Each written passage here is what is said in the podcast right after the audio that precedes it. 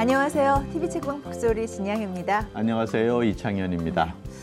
광고 카피 기억나시는 거 있으세요? 침대는 가구가 아닙니다. 뭐 과학입니다. 뭐 이런 게 좀 떠오르기도 네. 하죠. 저는 뭐 그녀는 프로다, 그녀는 아름답다, 뭐 이런 것도 좀 생각이 나기도 하고요. 진양의 아나운서는 프로다. 진양의 아 나운서는 아름답다. 이 얘기죠? 그런 걸로 할까요? 네, 좋습니다. 네, 뭐 그런 것도 생각이 나고요. 사실 네. 요즘에는 정말 이렇게 가슴에 확 와닿는 짧은 글을 만나는 기회가 좀 많았어요. 그렇죠. 네. 광고 이런 훌륭한 카피를 내려면 네. 틈만 나면 딴 생각을 해야 된다는 말을 하기도 하더라고요. 예, 그래서 이분 참 만나 뵙고 싶었고요. 네. 들을 이야기가 정말 무궁무진할 것 같습니다. 네. 예, 어떤 분이신지 궁금하실 텐데요. 어, 노무현 전 대통령과 문재인 대통령의 카피라이터로 유명한 분입니다. 어렵게 저희가 스튜디오에 모셨습니다. 먼저 영상으로 만나보시죠.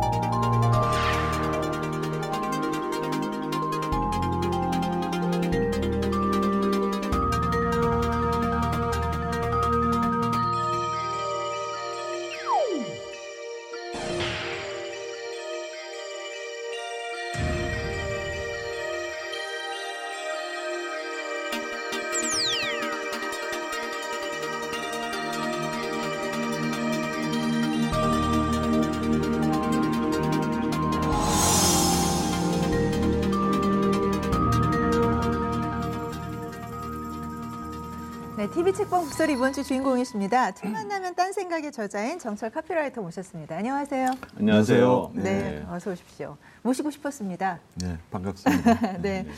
네, 본인 소개하실 때 보니까 절반은 카피라이터, 절반은 작가 예. 이렇게 즐겨 쓰시는데요. 그렇게 소개합니다. 네. 좀 특이하게 예, 보이고 싶어서 이렇게 소개를 하는데요.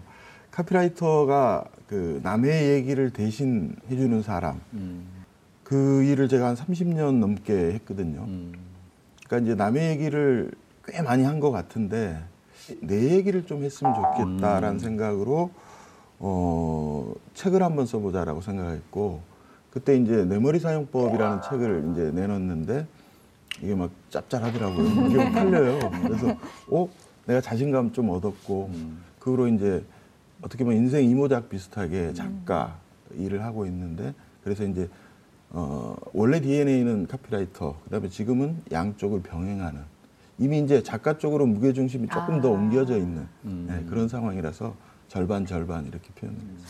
인세가 더 많아서 광고 광고인으로서 활동하시는 것보다 그래서는 아니고요. 인세나 원고료는 사실은 카피료하고는 차이가 좀 많이 나죠. 음. 아, 예. 결국은 어떤 프로젝트라든지 회사에서 시키는 일, 음, 네. 카피를 만드는 일, 이것 말고 자기가 자기 인생에 대한 스토리텔링을 하고 싶은 네. 열망이 이제 생길 연세가 되신 거죠?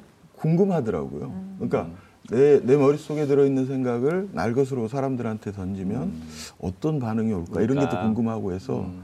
그래서 이제 책을 쓰기 시작한 게 1년에 한 권 정도씩 해서 한 이제 10여 권 정도. 네. 음. 예. 그 궁금해서 쓰기 시작한 작업 으로 내신 책들을 좀 제가 소개해드리면 내 머리 사용법 말씀해 주셨죠? 그렇죠. 인생의 목적어, 한 글자, 카피책. 뭐 대중들의 사랑을 많이 받았습니다. 제가 소개해드리면 아 그 책의 저자시구나 이러시는 음. 분들 분명히 있을 거고요. 이번에는 틈만 나면 딴 생각입니다. 브레인스토밍 에세이라는 이름을 붙이셨는데요. 지금 뭐 저 이창인 교수님의 그 반응이 정말 뜨겁습니다. 음. 책에 대한 반응이. 그래서 아주 저는 화가 나요.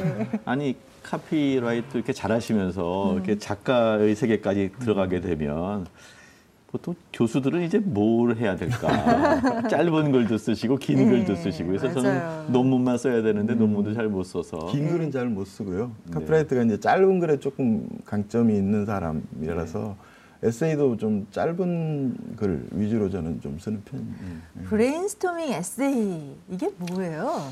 뭐 여러 사람의 뇌를 좀 섞어서 뭔가를 마- 이제 음. 찾아내는 그런 게 이제 브레인스토밍인데 어, 정철이라는 사람은 이렇게 이렇게 생각을 해서 이렇게 이렇게 찾아내고 음. 있습니다라는 것을 그대로 보여주는 음. 뭐 그런 책 예, 이라고 할 수 있습니다. 그러니까 생각 만들기의 문법 책 이런 느낌이 들었어요. 그래서 학생들한테 이렇게 하면 창의적 생각을 할 수 있을 것 같아. 뭐 이렇게 설명하고 싶은 생각도 있는데요. 어떻게 보면 글감을 찾는 방법 그렇죠. 12가지가 이제 여기 네. 들어가 있는 거고요. 옛날에는 이제 가끔 그런 질문을 많이 받거든요. 어, 아이디어가 떠오르지 않을 때 어떻게 하냐고. 음. 그때 저는 아무 생각 없이 떠올라요. 이렇게 대답했거든요. 어. 떠올라요라고 대답했는데 지금 생각해 보니까 아이디어는 떠오르는 게 아니라는 생각이 들어요. 음. 그러니까 정말 아이디어가 뭐가 탁 떠올라서 그거를 글로 발전시키는 경우는 거의 기적적인 일이고 음.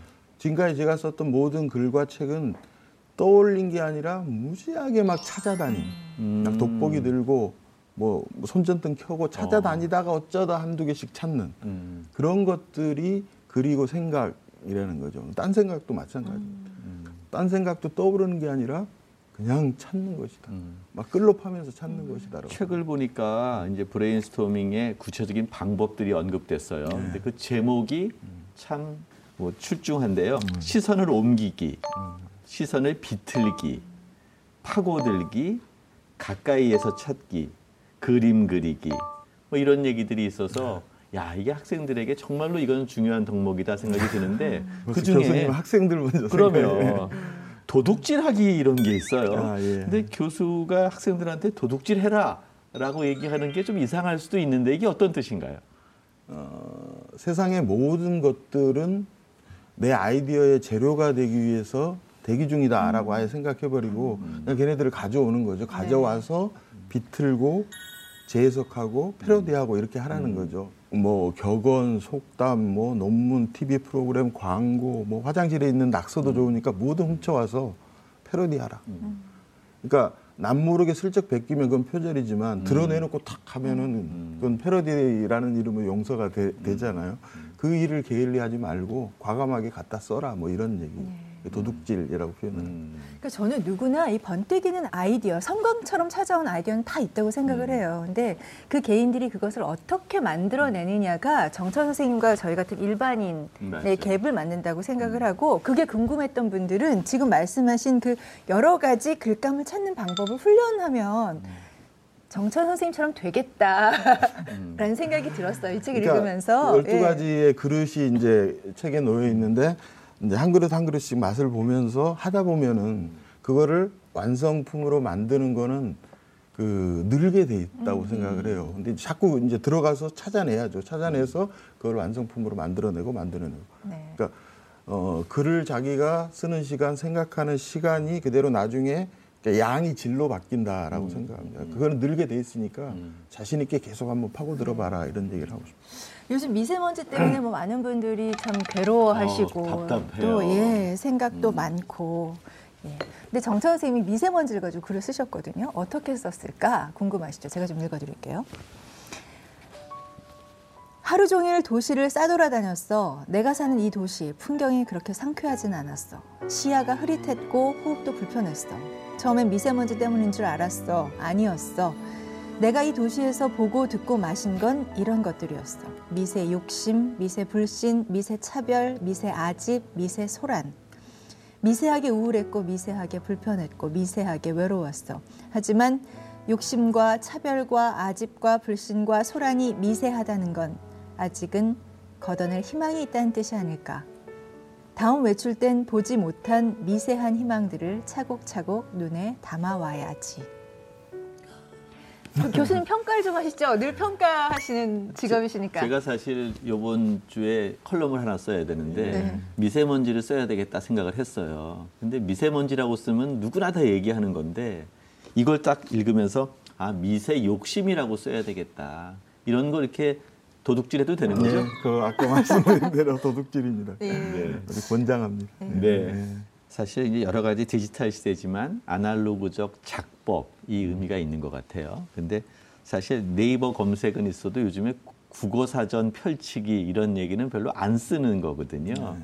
근데 뭐 정철 작가는 어, 그 typewriting을 하지 않고 word process를 안 쓰고 직접 아날로그 펜으로 직접 쓴다는 걸로도 유명한데 거기에서 사전의 의미를 다시 한번 찾아보는 것들 이런 것들이 나와 있어요. 한번 시청자 여러분과 함께 해보고 싶은데요. 잡채 이제 이걸 쭉 떠올리시면 돼요. 당면, 시금치, 당근, 버섯, 쇠고기, 양파, 그리고 도라지, 계란, 소금, 간장, 설탕, 마늘, 참기름. 이 많은 걸 한 입에 맛볼 수 있게 해주는 두 글자. 엄마. 이렇게 쓰셨어요. 네. 저 사실 이거 보면서 지금은 안 계신 엄마를 다시 한번 떠올리게 됐는데요. 아, 이게 되게 감성적인 터치 이런 것들이 광고의 핵심인데 그것이 사실 아날로그적으로 사전을 뒤척이면서 다시 확인할 수 있겠다 이런 생각을 갖게 됐어요. 예, 사전 이제 사전 펼치기는 그러니까 어, 내가 나를 이제 그쪽으로 몰고 가는 건데요. 사전을 펼치다 보면 예를 들어 지금 잡채라는 글을 예를 네. 들었는데 잡이라는 이 한 글자를 찾으면 위 아래에 잡채, 잡념, 네네. 뭐뭐잡 뭐 많을 거 아니에요. 그렇죠. 걔네들을 그냥 싹 싸그리 긁어 와서 음. 내 앞에 딱 두는 거예요. 책상 앞에 붙여놓고 그냥 또 음. 찾는 거죠. 음. 잡채는 어떤 글로 내가 음. 완성을 시킬까. 아, 그렇게 하다 보면은 글감 그러니까 생각이 떠올라서 글을 쓰는 게 아니라 음, 떠오르기 위해서 막 찾아다니는. 음, 그렇게 하다 보면 잡만 가지고도 한 열대 개 글이 지금 들어가 있는 뭐 그게 이제 꼬리를 무는 글들이 예, 완성이 되더라고요. 그 카피라이터에 도움이 된 게 두 가지가 있는데 술과 책이다라고 얘기를 하셨어요. 술이 특별하게 그게 도움이 되는 이유가 뭐가 있습니까? 음, 술 제가 제가 쓴 그 카피 중에 이런 게 있는데요.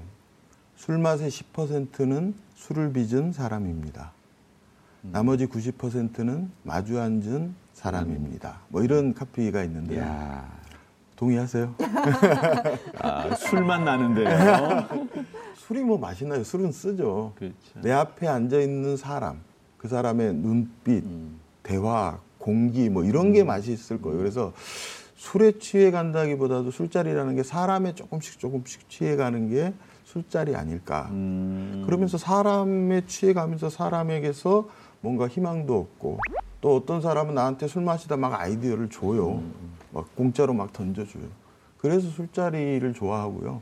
술을 막 그 많이 마시는 건 아닌데 자주 마시는 정도. 음. 예, 그렇다고. 뭐, 어제도 술 한잔 하신 것 같습니다. 이제 오늘 이 방송이 있어서 좀 겸손하게 마셨습니다. 아니 이게 공개적으로 말씀을 하셔서 그렇지 이게 이제 일대일 상황에서 이런 말씀을 하면 이거 완전 작업 멘트 아니에요? 아니 상대가 남자건 여자건 간에 어, 이건 뭐 다른 완전히 그냥 딱내 사람을 만들 수 제가 있는 말을 잊지를 못하겠습니다. 아니 아니 앞에 다- 함께 한 사람 그렇죠. 예. 어, 근데 뭐 이제 어제 겸손하게 마시셨다고 하셨는데 겸손하게 자주 드시나 봐요. 그걸 또 공개적으로 SNS에도 많이 맞아요. 올리시는데 이제 읽어드려도 되는지 모르겠어요. 올리셨으니까. 예. 여의도에서 한잔하고 대리운전을 불렀다. 기사님에게 우리 집 위치를 자세히 설명했다. 성내 천변에 있는 어쩌고 어쩌고 기사님이 말을 끊는다. 아, 거기 알아요. 며칠 전에 한 번 갔어요. 양지탕 앞에서 거기 사는 분을 태웠어요. 강변북로 탈게요. 나였다. 며칠 만에 다시 만나신 거예요? 한 일주일 정도 됐나요? 어, 아, 아유, 저, 그러니까 그, 그 서울 넓은 땅에서 똑같은 기사를 만나기 그렇죠. 쉽지 않은데 물론 이제 여의도면 여의도에 있는 그 사람들이 움직여서 그런지 네. 한참 설명하고 있는데 안 되는 거예요. 네. 이 설명이 좀 복잡한데도 네. 음, 그런 적도 한 번 있었어요. 그래서 밝히셨어요? 그 저였어요 하고? 아니요, 조용히 있었어요. 그분도 여러 손님을 상대하다 보니까 그 어, 술자리에서 만나면 뭐 상대가 아이디어를 주기도 한다 이런 말씀하셨는데 제 생각에는 술을 즐기시는 것도 있지만 결국은 그 자리를 통해서 뭔가를 많이 얻은 얻는 이제 사람이죠. 음. 어, 어, 제가 아이디어나 뭐 어떤 영감이나 혹은 뭐 어, 뭔가를 얻, 얻는 내가 끄집어내는 것 중에 사람이 굉장히 많은 어, 포션을 차지한다고 저는 생각을 해요. 사람을 만나서 얘기하다 보면은 어, 뭐 술, 술을 먹으면 더, 더 깊이 얘기를 하게 되기도 하고 근데 얘기하면서 제 생각이 정리가 돼요. 아까 10%는 술 마시고 90%는 사람 맛이라고 얘기했는데 90%의 사람 맛에 90%는 말의 묘미 같아요. 말. 어, 결국 사, 사람하고 커뮤니케이션 하려면 결국 말을 통해서 해야 되고 그 말이 어떤 단어가 나오는지를 갖고 새로운 카피라이팅을 하는 게 아닌가 생각도 들어요. 어떻게 보면은 어, 술자리에서 말이라는 거는 우리가 그냥 대낮에 차 한잔 앞에 두고 하는 말보다 훨씬 거, 걸잖아요. 음. 그렇죠. 예, 걸어지고 깊어지고 솔직하고. 음. 솔직해지고 진해지고 하니까 거기서 진짜 말들이 이제 음. 막 뛰어다니는 거니까 거기서 건질 게 그만큼 더 많을 수 있겠죠. 말들이 뛰어다닌다. 이건 저는 절대로 상상 못 하거든요. 네. 야. 아니, 표현이 계속 그러셨잖아요. 내 얘기가 마려웠다? 뭐 이런 그렇지. 표현으로 맞- 시작을 오늘 맞아요. 해주셨는데. 맞아요. 예.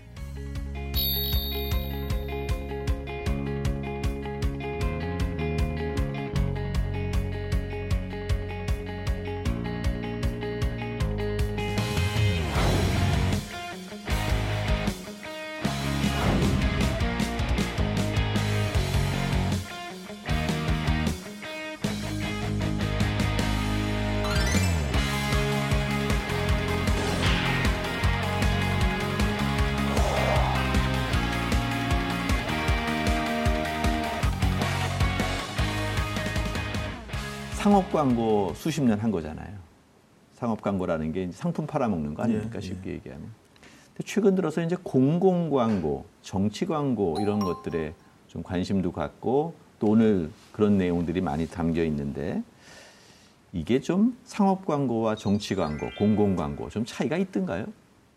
상품 광고와 정치 광고가 본질적으로는 같다고 생각합니다. 음, 그러니까 후보자라는 제품을 유권자라는 소비자한테 팔아먹는 거죠. 똑같죠. 어, 똑같은 건데 이제 차이가 있다면은 어, 상품 광고는 뭐 한번 이렇게 잘 안 되더라도 어느 정도 가다가 다시 한번 칠 수 있는 기회들이 여러 번 있는 거고 정치 광고는 51대 49로 저도 100대 0이 되는 음, 그러니까 못 팔면 아무것도 아닌 네. 예, 그런 거죠. 상품은 조금 못 팔 수도 있는데 정치 광고는 그런 그, 그 리스키하다 그럴까요? 아니면 부담이 굉장히 큰 예, 그런 그런 거. 그게 하나가 있고 또 하나는 어, 상품 광고는 이 광고쟁이들 그러니까 전문가 전문가의 어떤 영역을 많이 인정을 해줘요. 오래 광고를 했기 때문에. 근데 이제 정치인들 혹은 정치 광고는 전문가를 어, 쓰면서도 자기 얘기를 자꾸 하고 싶어 하다가 좀, 음, 어떻게 보면 망하는 그런 경우도 많이 보는 예, 그런 정도의 차이. 근데 우리 정철 카피라이터를 세상에 알리게 된 계기가 사실 2008년도로 거슬러 올라갈 수 있겠더라고요. 그 당시 광우병 촛불이죠. 네. 그럴 때 오늘의 촛불이라는 글로 50회나 연재를 했었던 기억이 나는데 그 당시에 이런 글 쓴다는 게 그렇게 간단치 않으셨을 것 같아요. 뭐 아니 근데 뭐 그런 행동을 한다거나 글을 쓴다는 거나 뭐 그런 사람들은 굉장히 많았고요. 그 그때 그걸 하게 된 거는 어, 얼마 전에 나온 영화 1987이라는 영화 보면 이제 87년 6월 항쟁 뭐 이런 얘기가 나오는데 그때 저는 신입사원이어서 광화문에 이제 회사가 있었는데 그때 뭐 넥타이 부대 음. 뭐 넥타이는 안 맸지만 하여튼 그런 거를 했었는데 그때 뭐 그 시국성명 같은 것들이 막 각계에서 나옵니다. 네. 물론 이제 언론계에서도 나오고 문화계 뭐 뭐 체육계, 무용계 뭐 다 나오는데 이렇게 보니까 광고계에서는 없어요. 아니 좀 이렇게 좀 그렇더라고요. 아 왜 우리는 이 상황에서 아무 목소리도 내지 못할까? 창피하다. 어, 내가 나중에 크면은 저런 거 내가 해야지. 이런 생각을 했던 적이 있었거든요. 음. 그 일을 조금 하는 게 아닌가. 왜냐하면 광고쟁이들은 좀 어렵잖아요. 음. 그렇잖아요. 그런 목소리를 내기가. 기업을 상대해야 예, 되니까. 예.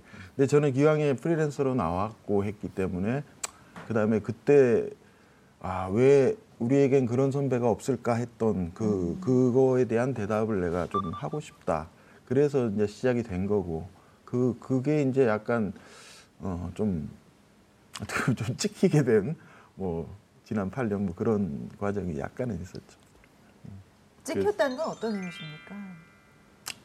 뭐 하여튼 큰 돈 되는 다른 상업 광고에서 다 끊기면 사실 좀 어려워지지 않으셨나요? 뭐, 뭐, 그래서 이제 이 책을 아, 하늘이 무너져도 예. 살아갈 방도가 있는 거죠. 어, 뭐 하여튼 근데 오히려 오히려 그 좋은 기회를 만나서 음. 어, 내, 내 속에 막 감춰져 있던 것들을 제가 발견하게 되는 그런 계기를 준 게 아닌가 음. 싶고 네.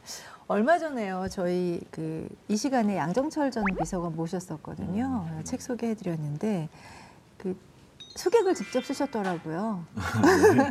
이제 양정철과 정철 이름이 양 양정철 어, 양정철이네. 네. 그 처음 이제 만난 거는 이제 노무현 재단 일을 이제 노무현 재단이 생기면서 거기 이제 뭐 슬로건도 만들고 음. 후원 모집 캠페인도 하고 뭐 이러면서 이제 그때 재단에서 어, 양정철 씨가 그 사무처장을 했기 때문에 자주 만나게 됐는데 이제 어느 날 제 사무실에 와서 어, 형 양산 한번 같이 갑시다. 딱이 한마디가 모든 거의 시작이었던 거예요. 어. 그때 이제 양산을 가서 정치인이 아니었던 그냥 일반인 어, 문재인을 만났고 어, 양정철 또 뭐 이호철 선배 이렇게 몇 명이 술을 먹으면서 올인을 해줄 수 있느냐라고 해서 그 자리에서 제가 오케이를 했고 음. 벌써 7년 동안 이제 이렇게 음. 된 거죠. 음. 2012년 졌고 2017년 이겼고 그러니까 이제 후보가 재수를 하는 바람에 저도 재수를 했죠 어, 음. 카피라이터로. 음. 그래서 그, 그, 그 기간 내내 양정철이라는 선수하고는 계속, 음, 음. 계속 얘기하고 계속 만나고 뭐 이러면서 좀 깊어진 네, 음. 그런 상태죠. 재수를 한번 해야지 대학 들어갈 때좀 네. 인생을 안다 뭐 이런 얘기도 있어요. 네. 근데 대선 재수 안 했으면 사실 그 선거의 과정이 몇 개월로 짧잖아요. 근데 지금은 거의 한 5년, 7년 가까이 된 예, 거죠. 예. 그래서 더 가까워진 거 아닌가 싶기도 해요. 예, 하여튼 뭐 시간이 시간이 그렇게 만들어 준 것 같아요.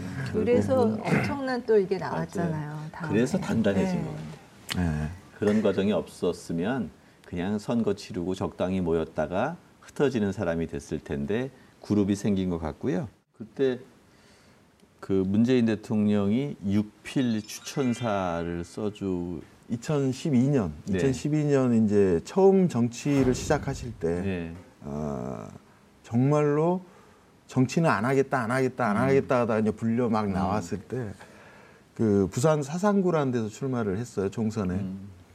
그 유권자들하고 하- 새벽부터 밤까지 악수하러 돌아다니십니다. 근데 눈도 처음엔 잘못 마주쳤어요, 악수하면서도. 음.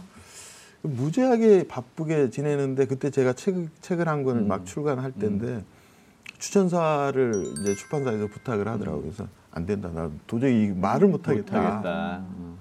근데 출판사 에디터가 어, 후보한테 메일을 보냈어요. 나, 나 어, 모르게. 어, 직접. 그래서 언제 이렇게 밥을 이렇게 점심을 같이 먹고 있는데 정카피님 요 써줄게요. 뭐 이, 이 주자사 써줄게요. 뭐 이렇게 이제 뭐 하는 거예요. 깜짝 놀랐고 너무 고맙고 성대모사라고 지금 하시는 거니까. 너무 너무 고맙기도 하고 막 그 그랬는데 아 고맙습니다라고 얘기를 했고 근데 사흘이 지나고 일주일이 다 됐는데 안 써주시는 거예요. 음. 이제 책은 곧 나와야 되는데 네. 그때 이제 설 연휴가 딱 있었어요. 설에 저는 이제 설을 새러 서울에 올라왔고 한 3, 4일을 그리고 다시 이제 설 새고 부산에 내려가서 제 자리에 이렇게 앉아 있는데 쭈뼛쭈뼛 오시더니 뭘 쓱 내미는데 옛날 편지지 아. 에다가 육필로 이렇게 쓴 추천사를 또 가져왔어요. 음. 그래서 이렇게 내가 앉아 있다가 그냥 받아서 이렇게 이제 읽어보고 있는데 후보는 옆에 서가지고 이렇게 있는 거죠. 음. 숙제 검사하는 느낌, 막 이런 그런 아. 느낌. 그런 사진을 누가 찍어줘서 음. 그 사진이 그 나중에 많이 이렇게 돌았는데 이렇게 읽고 있는데 툭 한마디를 던지시는 거예요. 나 나 그 책 다 읽었어요. 어. 난 거기서 막, 막 전율 같은 게 있어요. 음. 저도 추천사를 한두 번 써봤는데 책을 다 읽는 경우는 별로 흔하지 맞아요. 않죠. 맞아요. 머릿말하고 목차하고 네. 전체 이렇게 봐서 때려 잡아서 이제 추천사를 쓰는데 이 사람은 그게 없는 거죠. 음. 내가 책을 다 읽지 않으면 추천사를 못 쓰는 거지. 못 쓰는 거죠. 이 사람은 뭐 그런 건 없는 거예요, 없는 인생에. 음. 그거를 이렇게 쓴 이유가 아, 설 연휴 때 요거를 읽고 써야겠다는 생각을 하신 것 같아요. 그래서 추천사 갖고 다니신다면서요? 아유, 글쎄요. 그래서 지난 그 어, 톡 콘서트 대통령의 글쟁이들 뭐 이런 네. 톡 콘서트가 한 번 있었는데 양정철 뭐 네. 몇 명이서 한 적이 있었는데 그때 아마 처음 제가 공개를 했었는데 네. 그게 지금 한 뭐 5년 이상 어. 이렇게 지갑에 넣어놓고 다니는데 어. 그래서 이제 그때 보니까 저희도 보는 겁니까? 예 너덜너덜 좀 해졌어요. 네. 도, 돈은 없고 그것만 있군요. 네. 어. 음, 아니 네. 문재인 대통령 필체도 저희가 좀 한번 볼 수 있는 그래요. 겁니까? 뭐 이, 런 건데 지금 오래 넣고 다니다 보니까 아, 약간 예. 이제 해서 네. 누가 코팅을 하라 그러는데 코팅을 해야 될지 어쩔지 네. 아니면 뭐 대통령 기록관으로 가야 된다 뭐 이런 얘기도 뭐 어. 하고 있었는데 좀 읽어주세요. 네, 그- 내용인지. 굉장히 글을 글을 그 간결하게 잘 쓰세요. 음. 문재인 대통령이 어, 우선 재미있다, 감각적이다, 음. 촌철살인과 역발상으로 가득한 카피 같은 문장들을 읽으며 감탄이 멈춰지지 않는다. 세상에 이렇게 글을 쓸 수 있다니, 이렇게 책을 만들 수 있다니. 또한 통쾌하고 통렬하다. 권력과 허위 의식에 대한 날카로운 비판과 풍자가 통쾌하기 짝이 없다. 속이 시원하다. 그것으로 끝나지 않는다. 가장 크게 고개를 끄덕이게 하는 것은 우리들 자신에 대한 비판의 통렬함이다. 음. 마치 찬물 한 바가지 덮어 쓴 것처럼 정신이 번쩍 든다. 이런 글입니다. 그러니까 간결하기도 하고 그냥 이 가슴에 든 생각을 그대로 내려놓는 게 글인데 문재인 대통령이 카피라이터를 하셔도 될 것 같은 느낌인데요. 어 그날 톡 콘서트에서 비슷한 얘기가 나왔는데 네. 카피라이터는 노무현이 훨씬 더 맞다, 아. 맞다라는 결론이 그두 예. 분은 너무 숙명적으로 자꾸 비교가 돼서 그러니까요. 예. 아, 아무튼 참 부럽습니다. 예. 이렇게 좀 정말 이렇게 감동적인 에피소드를 저희가 들을 수 있게 돼서 참 기분도 좋고요. 근데 이런 질문을 드려서 제가 미움받진 않을까 모르겠어요. 어떤 질문을 책 많이? 팔렸습니까? 덕분에 그- 책이 좀 많이 팔린 것 같으십니까? 그때가 이제 문재인이란 사람에 대한 그 국민적 관심이 막 증폭될 때였기 때문에 그 추천서 쓰고 뭐 책이 좀 잘 나가고 하면서 어, 반응이 괜찮았는데 굉장히 막 메시지를 계속 막 찍을 네. 정도로 음. 어 근데 너무 많이 찍었죠. 아, 너무 그렇죠. 많이 찍어가지고 아마 좀 남았을 거예요. 어. 네. 또 지난 촛불 과정과 탄핵 과정에서 이게 나라냐라는 사람들의 열망이 있었고 그것을 담아낸 네. 카피가 나왔어요. 나라를 나라답게 든든한 대통령 문재인. 아, 이건 정말 참- 이게 사실은 그 소- 촛불의 상황과 아주 수미 일관하고 그 context를 가장 잘 담아낸 텍스트 같은데 그 뒷얘기 좀 들려주시죠. 정치 광고 특히 이제 대통령 후보의 슬로건은 저는 그 시대 시대 정신을 얼마나 제대로 담아내느냐 이게 가장 그 그렇죠. 중요하다고 생각을 해요.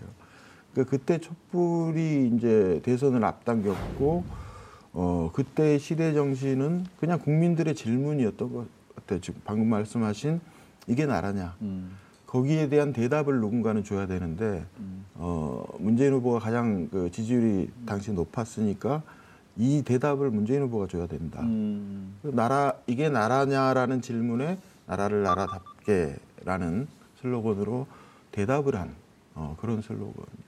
네. 네. 청와대로 좀 들어오시죠 하는 요청이 있으실 것 같은데 어떠세요? 제가 함께 만들고 24 열정을 시간, 다하셨는데 24시간 휴대폰을 켜놓고 있는데요. 안 울려요. 그런 거죠. 그 음, 들어가서 같이 일할 사람이 있는 거고 밖에서 응원할 사람이 있다고 저는 생각을 하고요. 어, 저는 이쪽이 더 맞는 것 같고 음. 좀 자유롭게 살면서 또 다른 밖에서 일하는 뭐 음. 그쪽이 저는 맞다고 생각합니다.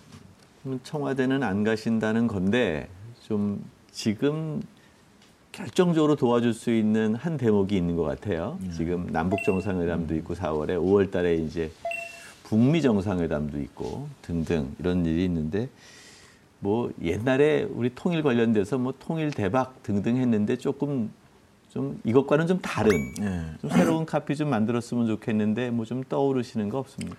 이렇게 붙이고 싶어요. 어, 다시 쓰는 세계사 뭐 이렇게 아. 붙이고 싶어요. 이 남과 북이 이제 판문점에서 만나서 어, 정상회담을 하는 거고 그게 이제 북미로 또 이어지는 건데 이게 국사가 아니라는 거죠. 우리의 역, 우리만의 역사가 아니라 어, 우리 손으로 세계사를 완전히 다시 쓰는 새로운 시작이다. 뭐 그런 의미에서 다시 쓰는 세계사 뭐 이런 슬로건이 어떨까 생각해봤습니다. 상당히 스케일이 크네요. 다시 쓰는 세계사 또는 다시 쓰는 평화의 세계사 뭐 이런 것들은 아주 좋은 캐치프레이즈가 될 수 있겠네요. 카피라이터 정철의 가슴에 오래도록 남은 책에서 만난 내 인생의 한 구절. 아, 예. 저는 그 이제 글, 글 언어로 이제 밥을 먹고 네. 사는 사람이라 그, 그 절이 굉장히 잘 들렸는데요. 코끼리는 생각하지 마라는 책이 있죠. 어, 프레임에 대해서 음. 네. 이제 기술한 책인데 거기 보면 이런 문장이 나옵니다. 다르게 생각하려면 다르게 말하라. 다르게 말하라, 말하려면 다르게 생각해야 한다. 이게 이제 보통 우리가 생각하는 건데 그 역으로 얘기를 한 거죠. 음. 오히려 우리의 언어가 음. 우리의 사고를 지배 오히려 한다는 거죠. 그래서 아 생각이 생각이 음. 밖으로 나오면은 글이 되고 말이 되는 건데 오히려 얘가 내 생각을 지배를 한다. 아, 요것도 좀 잘 기억에 둬야겠다라는 생각으로 그 글귀가 계속 남아 있어요. 아니, 말의 중요성. 양정철이 그러니까 양정철 비서관과 정철 작가가 둘 다 언어학자예요. 제가 보니까 사실 지난번 양정철 비서관 책도 저는 정치평론 책 내는 줄 알았는데 네. 사실은 언어에 대한 이야기를 한 것 같고 지금 정철 작가의 틈만 나면 딴 생각 이것도 생각 얘기를 하지만 언어의 얘기를 하고 있어서 둘 다 언어라는 것이 결국 술자리에서 만들어진 그 언어 탐구가 이런 결과를 만들어낸 거 아닙니까? 음, 알게 모르게. 모르게. 네. 오늘 TV 책방 북소리 틈만 나면 딴 생각 어, 정철 저자와 함께했는데요. 저는 그 책을 읽으면서 그런 생각을 했어요. 짧은 글이 어렵다는 건 모두 다 알잖아요. 근데 그렇죠. 특히 이제 그 글이 공감과 설득을 얻어내려면 정말 더 어려운 작업일 텐데요. 보통 우리가 글쓰기 할 때 주제를 정해놓고 마치 산을 타듯이 음. 맞아요. 정주행하는 그런 훈련을 많이 했지만 이런 짧은 글에 대한 훈련은 거의 못한 것 같아요. 근데 어떤 삶과 시간 속의 작은 부분을 살피고 교감하고 그러면서 이런 과정 에 도달할 수 있는 맞아요. 게 아닌가 그리고 그 과정의 비밀을 이 책에 담아놓으셨다는 생각이 듭니다. 그냥 운동화 끈 조여매고 이렇게 좀 들판 이렇게 산책하듯이 맞아요. 그렇게 이 책 한번 이번 이 계절에 한번 읽어보시면 좋을 것 같습니다. 정철 작가의 이제 틈만 나면 딴 생각은 봤는데 틈만 나면 떠오르는 노래도 있을 것 같아요. 그래서 노래 하나 지금 주문해 보려고 하는데요. 다 부르실 필요는 없고요. 한 소절만 불러주시죠. 아, 이건 정말 어, 편집 되겠죠? 아, 그럼요, 그럼요, 그럼요. 어, 그 산울림의 청춘이라는 노래가 있어요. 언젠간 가겠지 푸른 이 청춘. 지고 또 피는 꽃잎처럼. 한잔 해야 정도.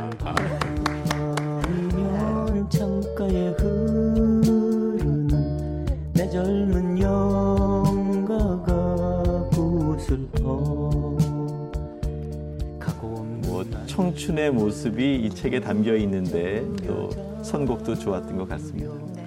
아니 다음번에 만나면 저 이렇게 한잔 하면서 말씀 나눴으면 좋겠다는 그렇죠. 생각이 드는데요. 네. 여기 우리 녹화할 때도 좀 이렇게 한 잔 갖다 놓고 해도 될 것 같은데. 다시 할까요? 네. TV 책방 북소리 정철 작가와 한 데이트 이렇게 마무리하겠습니다. 즐거운 시간 만들어주셔서 고맙습니다. 네, 감사합니다. 오늘